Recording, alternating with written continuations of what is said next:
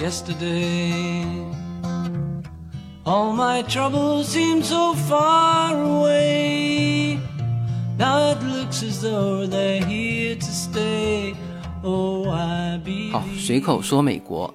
那么大家听到这一期节目的时候，应该是已经进入了二零一九年的第一天。所以呢，首先祝大家新年快乐。那么这一期呢，我们聊两个对美国文化有过影响的两个人。那其实应该是一个人和一个团队。那么当然，这个披头士大家很熟悉，就是这个 The Beatles，国内是不是也叫成甲壳虫乐队呀、反正甲壳虫乐队和披头士啊是一个乐队。那么刚才大家听到的这首歌啊，也是 The Beatles 里面比较呃出名的呃一首歌，叫 Yesterday。那当然，其实大家更出名的是那个 Hey Jude。那么另外一个，这个前面这位叫做草间弥生，可能不是做艺术的人就不太熟悉了。所以呢，我待会儿会先讲这个草间弥生。那么把草间弥生和 The Beatles 摆在一起，呃，没有其他的意思哈，因为他们的领域是不同的，呃，一个是绘画啊，一个是音乐啊，这是这两个艺术类别是不同的。但是呢，就不同的类别，但相同的是，这二位啊对美国文化的影响啊，以及呢今天聊到的。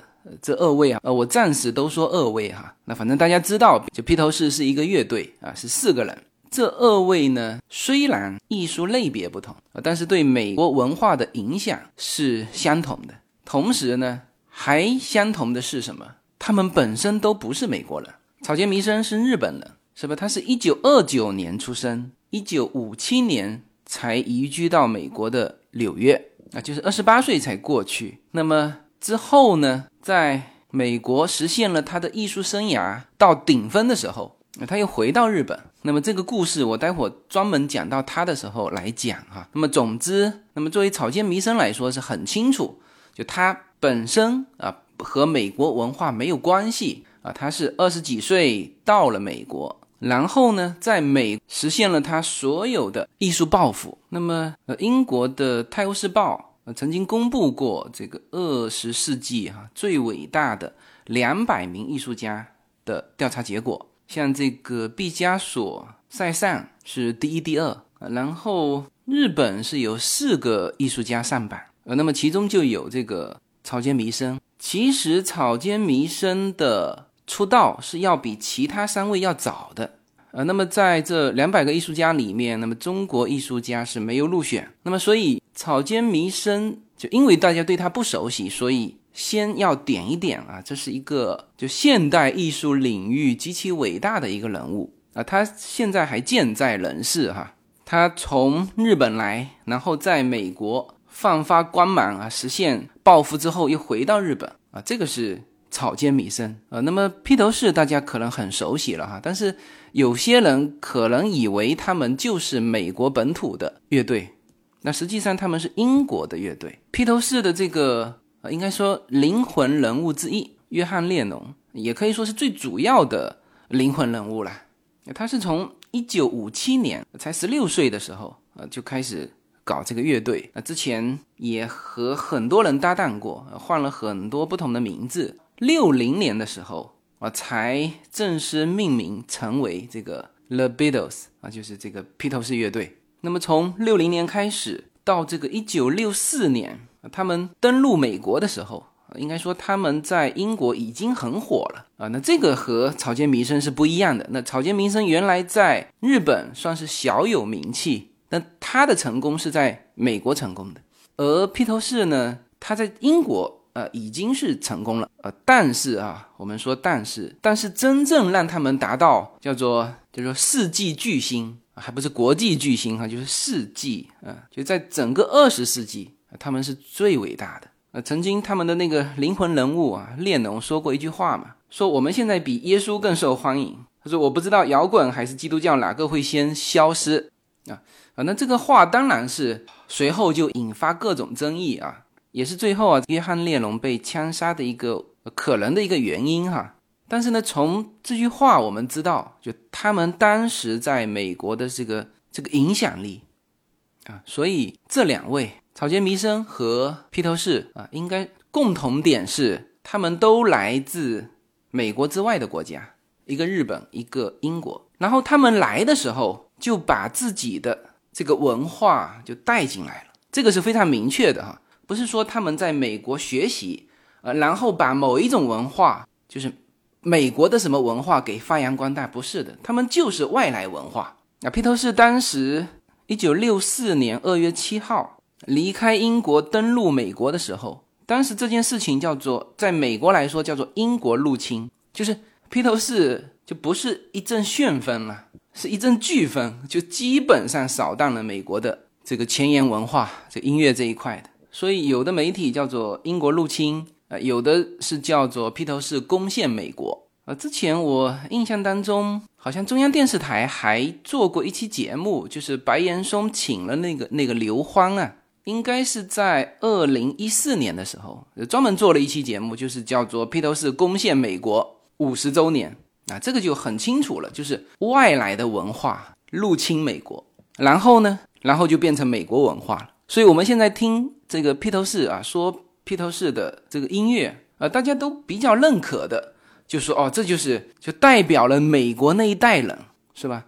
披头士从。六四年到美国，到这个七零年乐队解散，就是这四年时间，就不仅是叫做美国的主流音乐，就他们的影响力是覆盖了全世界。而中国的很多音乐人，可能啊，就是最先了解美国文化的，就是从这几个就是世纪巨星开始了解起。那么草间弥生呢，也是一样，他二十八岁来美国，来到这个。纽约，那么就开始创作他的画作。所以他在此之前，他本身是带着这个文化来的。然后呢，他在美国完成了他的艺术生涯的高峰啊，被誉为这个波尔卡原点女王。这些都是带着文化进到美国，然后这个美国社会呢，就是很高兴的去接纳他们。然后我们今天回头看，说这个这个波普文化的发展。那草间弥生是把自己的，这是唯一一个日本人写进西方波普艺术史的。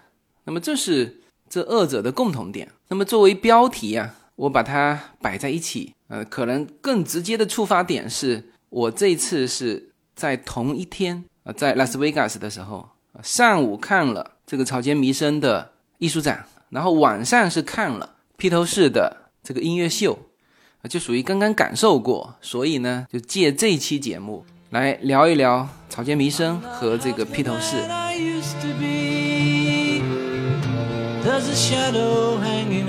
随口说，美国的听友大家好，我的新书《平行美利坚》目前已经在当当网、京东等各大网站均开始正式发售，同时在电子书 Kindle 上也已开始发售。那么这本书是随口说美国的第一本书，也是我个人第一本书。拨开迷雾看美国当下，中美两国恰是两条平行线，只有穿梭其中的人才能看清一切。希望大家支持这本书，现在就可以立刻在网上下单购到这本书。谢谢大家。I need a place to hide away oh i believe in you 然后我们先聊一聊这个草间弥生吧。那么。草间弥生他其实不仅是绘画了，他有很多这个前卫的行为艺术啊，包括他六六年的时候，在那个第三十三届威尼斯双年展上，就在没有官方邀请的情况下，就自己呀在人家的这个户外展场上摆了一千五百个不锈钢的球啊，那么这个就是行为艺术，那这个跟绘画无关嘛。那么还有就是更。极端的，就他搞了一些很前卫的，就六几年的时候，在美国那个时代，那个就是一个极极端叛逆的时代，就是什么前卫都能够接纳的年代。就他还能把这个前卫搞出争议，就说明他有多前卫啊！比如说在什么裸体上画圆圈啊，然后自己啊也是裸体啊，身上画上圆圈，然后躺在啊一些圆圈的背景上面啊，就是就当时而言也。比较争议，所以当时别人就说他是这个精神病艺术家，然后他自己呢，呃，又承认了，呃，说他从十岁开始就出现各种精神疾病，所以很多人都说他很会炒作。那我们现在也不好去评论说他到底是，呃，用这个事情去炒作呢？因为就艺术家嘛，这个你像梵高啊，也是把他描绘成这种呃精神病患者，那可能可能也的确是有哈。那像草间弥生，他就七七年的时候。返回日本的时候是住进了精神病院的啊，但是呢，还天天看报纸，还很注意自己的新闻啊。然后呢，坚持创作，在精神病院里面创作，就是就正式哈，一点都不耽误。但是呢，就对外又是以一个精神病患者啊，甚至住进精神病院的这种状态出现，所以被热捧嘛。那么关于他的这个啊这些前卫的艺术，呃，我这一次呢是。没有看到那么前卫的，因为在拉斯维加斯也是一个小型的展啊，其实只展示了两样他的作品啊，一个就是那个不不锈钢的那个球啊，还有一个就是在一个黑的房间里面，它叫无限镜屋嘛，里面一盏一盏灯亮起来，那最后是因为镜子的折射嘛，就是你整个看到的是像一片星河一样。啊，就是这两件作品，拉斯维加斯这个算是小展啊，但是我呃我们是预约了两点的票，它是就你预约了两点，你还是要现场买票。那我们迟到了，迟到了呢，他说不行了，你这就被取消了。然后我们就在那边排队，这个队呢可能排了一个半小时，就排到我们家令啊都睡着了，因为很无聊嘛。就他在外面一个长长的队伍，然后到房间里面呢。就是那个无限进屋啊，它是一个很小的房间，每一次只能进一个人啊，所以非常非常慢，就排到我们家令，我最后是抱着我手上就坐在那个无限进屋的门口啊，然后叶子先进去看，呃，看完他出来换他报，然后我再进去看。那么虽然说排了一个半小时，那这还算说我们能看上他的草间弥生也在洛杉矶这边。有办过他的展览，那那是叫一票难求，就你都别过去排队了，就是直接告诉你没票了。所以我们当时在洛杉矶是没看上，但是呢，我们这一次在东部的时候，应该是在纽约，并不是他专门的这个展，但是他有展了他的作品，就是那个很著名的那个黄背景黑点的那个大南瓜啊，大南瓜小南瓜吧。那因为当时在纽约。我们还看了其他人的这种前卫的这种艺术，但是那个南瓜是给我留下深刻印象的。所以呢，这个草间弥生的作品，就是留给我的感觉呢，就只能说他好像到哪啊，确实我们发现他都很热门。然后你说他的作品有多好吗？呃，确实看起来蛮漂亮的。但问题是那个极贵啊，那是艺术品啊。当时还是很早之前哈，草间弥生有在先是在台湾办过展览。就当时，他这种就既办展览，同时你还能够销售啊。他当时的几十件绘画和这个小件的这种雕塑，就那些小南瓜啊，全部都被买了。然后那个大南瓜，就因为太大了嘛，就就卖不动。然后之后呢，就运回日本。那么那种大南瓜，当时哈。要卖多少钱呢？要卖五十万。那么现在啊，就又涨了几十倍。就当年没买这个大南瓜的啊，全部后悔了。就是像这种艺术品呢，你要欣赏啊，甚至要收藏，你都得有一定的段位。呃，那么我那天看这个他的艺术展的时候，我就拍了几张照片，然后放到我们星辰大海的，我忘记掉哪一个群哈，然后我们。这个西雅图的群主知道啊，他就问我，他说：“你看完什么感受啊？”他说：“你是很喜欢这个草间弥生吗？”然后我这个时候很难回答，我说：“我喜欢吗？我也不是学艺术的，是吧？那你说从感受来说，我没有那个密集恐惧症，所以我觉得呃的确是不错但是你叫我谈出说他这个属于什么流派啊？流派我是知道啊，就当时是最。”就六十年代应该算是前卫艺术里面最主流的、就最兴盛的这个波普艺术。我这次在拉斯维加斯的另外一个展示，我还看到那种贴纸的那种作图，就是呃巨大的一幅一个人头嘛。但是你去细看，他的眉毛、眼睛就是用一张一张小的纸条拼接在一起的，就是你看起来它是很随意的拼在一起，但是远看的话呢，哎，它又是呈现出一个很有艺术感的整体画面啊，像这种也是叫波普艺术。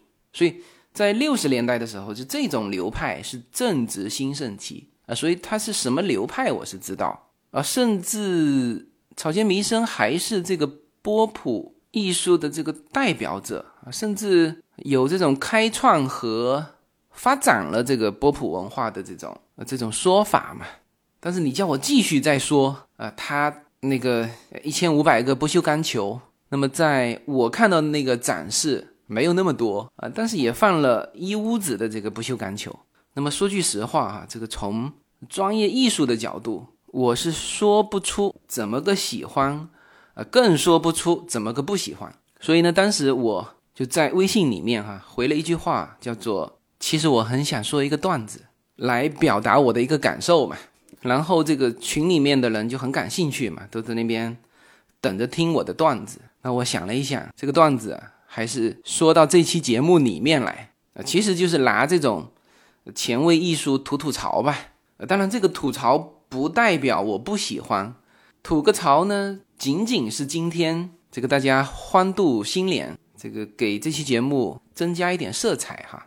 我当时在福州的时候哈，呃，也算是比较早的有接触到这种所谓的波普文化，或者说美国很前卫的那种你看不懂的啊一些艺术的画。他画什么不重要，但是你站在他面前的时候呢，你会感觉到很舒服，然后会盯着那个。那个画呢，就你会看很久啊，这个就是我早期的时候对于这种这种文化的一个感觉啊。那反正有这样的作品的，我都觉得嗯，这幅画可能是这种波普文化。然后呢，有一次这个时间哈，应该是很早，就参加工作一段时间之后吧，就那个时候还有时间，以前的几个同学啊聚在一起去那个茶艺居里面打扑克。就我们玩的要好的这几个，会以这种形式啊，这个等于是聚在一起聊聊天了。那么那一天呢，就在其中一个人家的旁边，一一家非常不起眼、非常普通的茶艺居。我们坐在那个包间里面，然后呢开始打。那我都忘记掉是什么时间啊！突然间我发现，就是我正对面的墙上挂着一幅那种很奇怪的画啊。那么这幅画那肯定是画框框起来了嘛。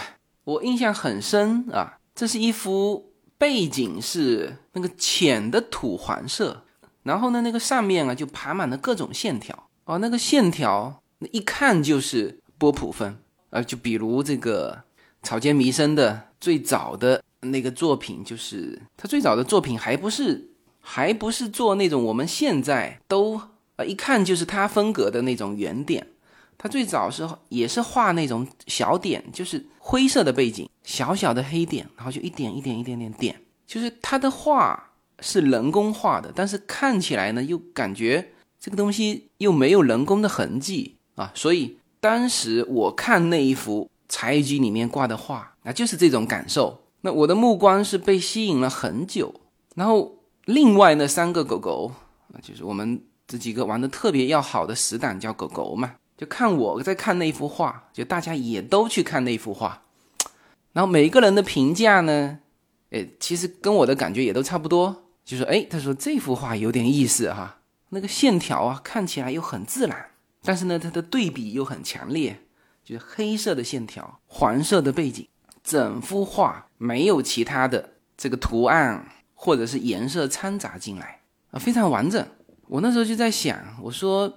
就这么一个破茶艺居，我个人认为哈，这个老板的水平啊，都别说什么收藏一幅啊这种风格的画啊，就像他去挂一幅他的这个这个复制品，我个人觉得啊，这个老板都可能不会有这种欣赏的眼光和水平啊。但是那幅画就是挂在那里，我呢就始终不能释怀这件事情，所以呢，这个老板进来加水的时候。啊，我就问这个老板，我说：“哎，老板，我说你这幅画，我就没再说下去，就是这个画一直我也不知道说什么。那么还好没说下去，因为那个老板反应的非常快。我一说这个这幅画啊，他立刻就说啊，他这个啊，他连是那幅画都没说，他说这个呀，抱歉，我这个画刚刚取下来，新的画还没放上去。就我们的反应也非常快，就立刻就全场爆笑。这个 老板都不知道我们笑什么，哎，这大家知道什么意思了哈？老板说他的画刚刚取下来，新的画还没挂上去。那么我们看到的那一幅认为的画啊，浅黄色的背景上面爬满了黑色的花纹的是什么呢？就是后面的三合板，因为这个三合板也用久了，或者是受了点潮，然后呢，它把它的纹理啊全部凸显出来，然后这块三合板又正好是一块，就是那幅画没有多大嘛。那么，因为它画取走了嘛，那么三合板又是正正好，它的框啊镶在里面，像一幅画，明白吗？就这个，我是既吐了自己的槽，翻回来呀，也也算吐到这个这种前卫艺术品的槽。没有什么能够阻挡。没有什么可以阻挡对自由的向往。大家好，这张专辑的播出时间是每周一周五的下午，每周两期，不见不散。现在大家除了收听我的音频节目之外，还可以加入我的微信公众号，公众号的名字是无限空间，这是一个。跨越中美的自由连接的社群，大家可以通过这个公众号找到您所在的城市或者是您喜欢的微信群，加入随口说美国的社群。同时，也在这个公众号里面啊，已经建成了随口说美国的 IP 矩阵，名字叫做星辰大海。在这里面呢，大家可以听到更多的跨境主播为您分享的更多的跨境内容。当然，您如果希望随时能够追踪到随口说美我的各类信息。您还可以登录新浪微博、今日头条、抖音去搜寻“随口说美国”。移动互联网的神奇之处呢，就是可以把同类的人拉得很近，让我们勇敢开始，活成喜欢的那个自己。然后，索性再吐一个槽吧。我们在就是拉斯维加斯看的这个草间弥生的这个艺术展。我不是说有一个房间就摆满了他当年的那个不锈钢球吗？而那个不锈钢球呢，倒还不是现在做的，还真的就是就是当年啊，一九六六年这个草间呢，呃带的那个一千五百个球里面，就是旁边有一个简介嘛，就写的说，哎，这个球就是当年参与了那个作品叫做纳克索斯的花园，就就是从那里面拿的，然后我。把这个照片啊，也是贴到我们另外一个微信群里面，就随口说美国的微信群啦。然后就有人问我这是什么，然后我就顺口答了一句，我说这是一九六六年的不锈钢球。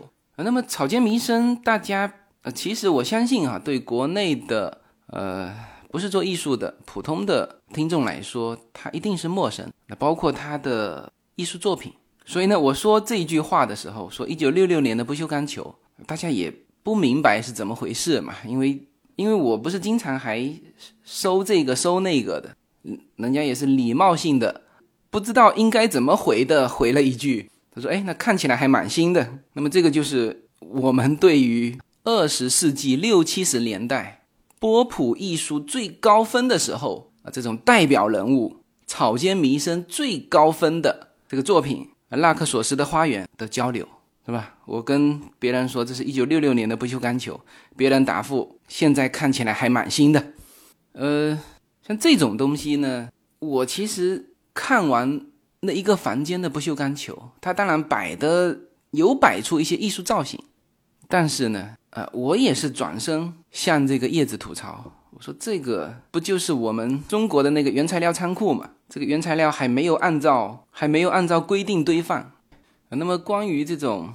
前卫艺术啊，草间弥生啊，对于他们的吐槽是一直以来都有，就不是说我今天在吐槽，就他们所代表的，就本身就是以一种反主流的态度出现的。就那个年代叫做嬉皮士横行的年代，就那个年代跟我待会聊到的这个披头士的年代正好是吻合的。那么国内有一个评论家叫做鹿茸。那么他是把草间弥生和那个小野洋子是并列的，作为那个年代的，就是艺术领域最闪耀的女明星。那么小野洋子又恰恰是披头士的这个灵魂人物约翰列侬的老婆，而且应该是唯一一任老婆啊，就是当时列侬还还没有那么有名气的时候，这两个人就结婚了嘛。然后，列侬在在八零年在纽约被刺杀的时候，他老婆就在他身边。所以呢，这一批人是同一批人，呃，同一时代的。而草间弥生他的一些作品、一些做法本身也是被艺术领域吐槽的。就在那个时候，就其实一直吐槽到现在了。那当然，现在不大一样的就是，首先，哎，这位草间婆婆啊，老了。是吧？不可能像年轻的时候在什么搞裸体艺术了，是吧？从七几年回到日本啊，住在精神病院，一直到了这个九三年吧，他他又复出，就是再复出的时候，他已经变得那个年龄啊，也不再能够去做那么前卫的事情。然后他的作品，我刚才不是说了吗？他。虽然说是住在精神病院里面啊，给自己累积这种累积这种故事啊，但实际上他不停的是在创作的啊。然后到了他面对公众的时候，就是复出九几年面对公众的时候啊，已经俨然是一个大师的形象出现了。然后后面这个就可能我们国内的这个听友啊比较熟悉的，如果有听过他的名字哈，就是。其实是跟 LV 联系在一起的。那 LV 大家知道了，是是国际知名的奢侈品牌嘛？LV 包大家都知道，没有人不知道。那么 LV 包就用他的这个画作啊，或者说就以他的作品为主题啊，进行啊一系列的这个产品设计啊。那么这个时候他在面对公众的时候就稳了很多，但是在一九五七年啊，一直到一九七三年，他回日本的这一段时间，十几年的时间，他必须是以一种就是嬉皮士的风格啊，主流是什么我就反对什么，然后去闯出一个名堂嘛。就他作为都不能叫后起之秀了，就是一个后生啊，年轻人，只能是不断的用。一些过激的行为，去去闯荡自己的路嘛，然后做了很多很多事情。呃，你看他的作品，这个就被这个评论家其实是归到很多门类里面去的。那比如说女性主义、极简主义、超现实主义、原生艺术啊、波普艺术和抽象表现主义，就是你从这个就可以看得出来，就当年就所有的能够。能够上热搜的，我们现在叫做上热搜的，他全要去试一把。然后包括他参加六六年的那个三十三届威尼斯双年展，他带了一千五百颗球进去，然后在里面呢，就不仅仅是展示他所说的这种这种艺术意境哈，他还卖这个球。你看完你觉得这个感受不错，来一个球两美元啊，你可以拿走。然后还强调说这个艺术品啊。可以像热狗一样叫卖，就这件事情，它算是在这个艺术领域就开始有知名度哈。所以就这些事情，就当时的呃艺术领域，他的确上了一些头条。但是呢，这个配的那个文字啊，都并不是肯定他的啊，都比如说下面配的这还叫艺术吗？啊，都是这种基调啊。那当然，他本身啊肯定是。呃，为了艺术去做这些事情的，就他不是那种说蹭这个热搜啊去赚钱的，就是包括了我刚才说的，他那个不锈钢球一个卖两美元，因为他的出身是日本的名门望族，这个草间啊本身在日本也是很有声望的一个家族，然后他的母亲是很会经商，所以他们家很有钱，就当时他学画画。就他妈妈其实是告诉他说，他们家是去收藏别人的画的。你去学什么画画呢？是吧？就我们家有钱，呃，可以收别人的画啊。但是呢，他是叫一意孤行啊，离开日本，到了纽约啊，自己去发展啊。所以就说起来，这个人的确是一个传奇人物啊，也是日本当代最著名的艺术大师之一。当然，同时也是美国的这个波普艺术的代表人物之一，是吧？那么当年他的母亲说自己是名门望族啊，你如果想学画画这条路，你是没有办法振兴家业的，或者说延续这个家业但是你现在翻回头说草间这个这个姓氏最出名的，那肯定是草间弥生了。就其他的我也没见过。这个穿插一个一个小梗哈，就我第一次听到草间弥生的时候，是很早之前叶子跟我说的。他说到一个就是类似这种小点状的一种表现形式的时候，就他那个时候就脱口而出，他说：“哎，这个不是那个草间什么什么的作品吗？”就他也不是学艺术的，但是他会去接触这些。我心想，草间什么？就除了草间人命之外，还有草间什么？哦，后来才知道有这么一个非常著名的草间弥生哈。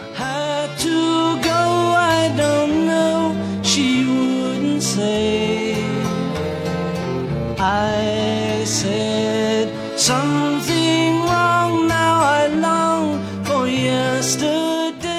那么这个新年第一期哈，本来想这个草间弥生和披头士就一起来聊，但是呢，这个时间不够了。那么这一期呢，就先聊这个草间弥生。呃，如果日文读起来叫亚优伊 cosama，这个艺术界的叫波点太后，因为老了嘛。现在应该是八十多岁了，反正还健在。LV 用它的那个主题做了，大家看到 LV 包上如果是红黑色的点，那那个就是草间弥生的主题的 LV 包。然后大家如果在呃一些美国的一些地方或者是艺术展厅啊，看到那种彩色的大大小小的这种圆点，那基本上你也应该要知道啊，这个是草间弥生最有。就最具代表的这个波点，就这一类的作品，那基本上这个标签啊，后面就都被这个草间弥生给占领了。OK，那么这个是从我看的这个草间弥生的艺术展啊延伸出来给大家介绍这个草间弥生。虽然他是日本人啊，但是他现在的这个作品，他所代表的这个文化，就是叫波普文化，是美国文化之一。好吧，那么这一期就先到这里。那么下一期呢，我就沿着这个会聊到披头士乐队啊，以及我在拉斯维加斯看的这个披头士乐队的这个音乐秀。好吧，那么最后再次感谢大家支持我的新书《平行美利坚》啊。那么这本新书现在是第一批预售的，大概是四千多本吧，呃，几乎全部到货了哈，就是到了消费者手中了。呃，那么也欢迎大家在。阅读之后呢，给我私信一些读后感啊，你可以啊通过我的微博啊或者我的公众号，那如果有我个人微信的，你就那直接呃聊一聊这个读后感，也给我的新书呃提一些建议呃，那么这本书就第一版的第一次印刷一万册已已经全部发货发完了，就是这个线上销售就已经不够了，那么所以出版社印了。第二版的，那么第二版的主要就是放到线下书店去。非常感谢大家支持我的新书，也希望大家在二零一九年继续支持我的这个节目。那么支持最好的方式就是向身边的人推广。然后如果收到新书的朋友，如果方便的话，可以点评一两句话，然后帮我发一个朋友圈，好吧？那么最后再次祝愿大家二零一九年。万事顺心，活成喜欢的那个自己。好，谢谢大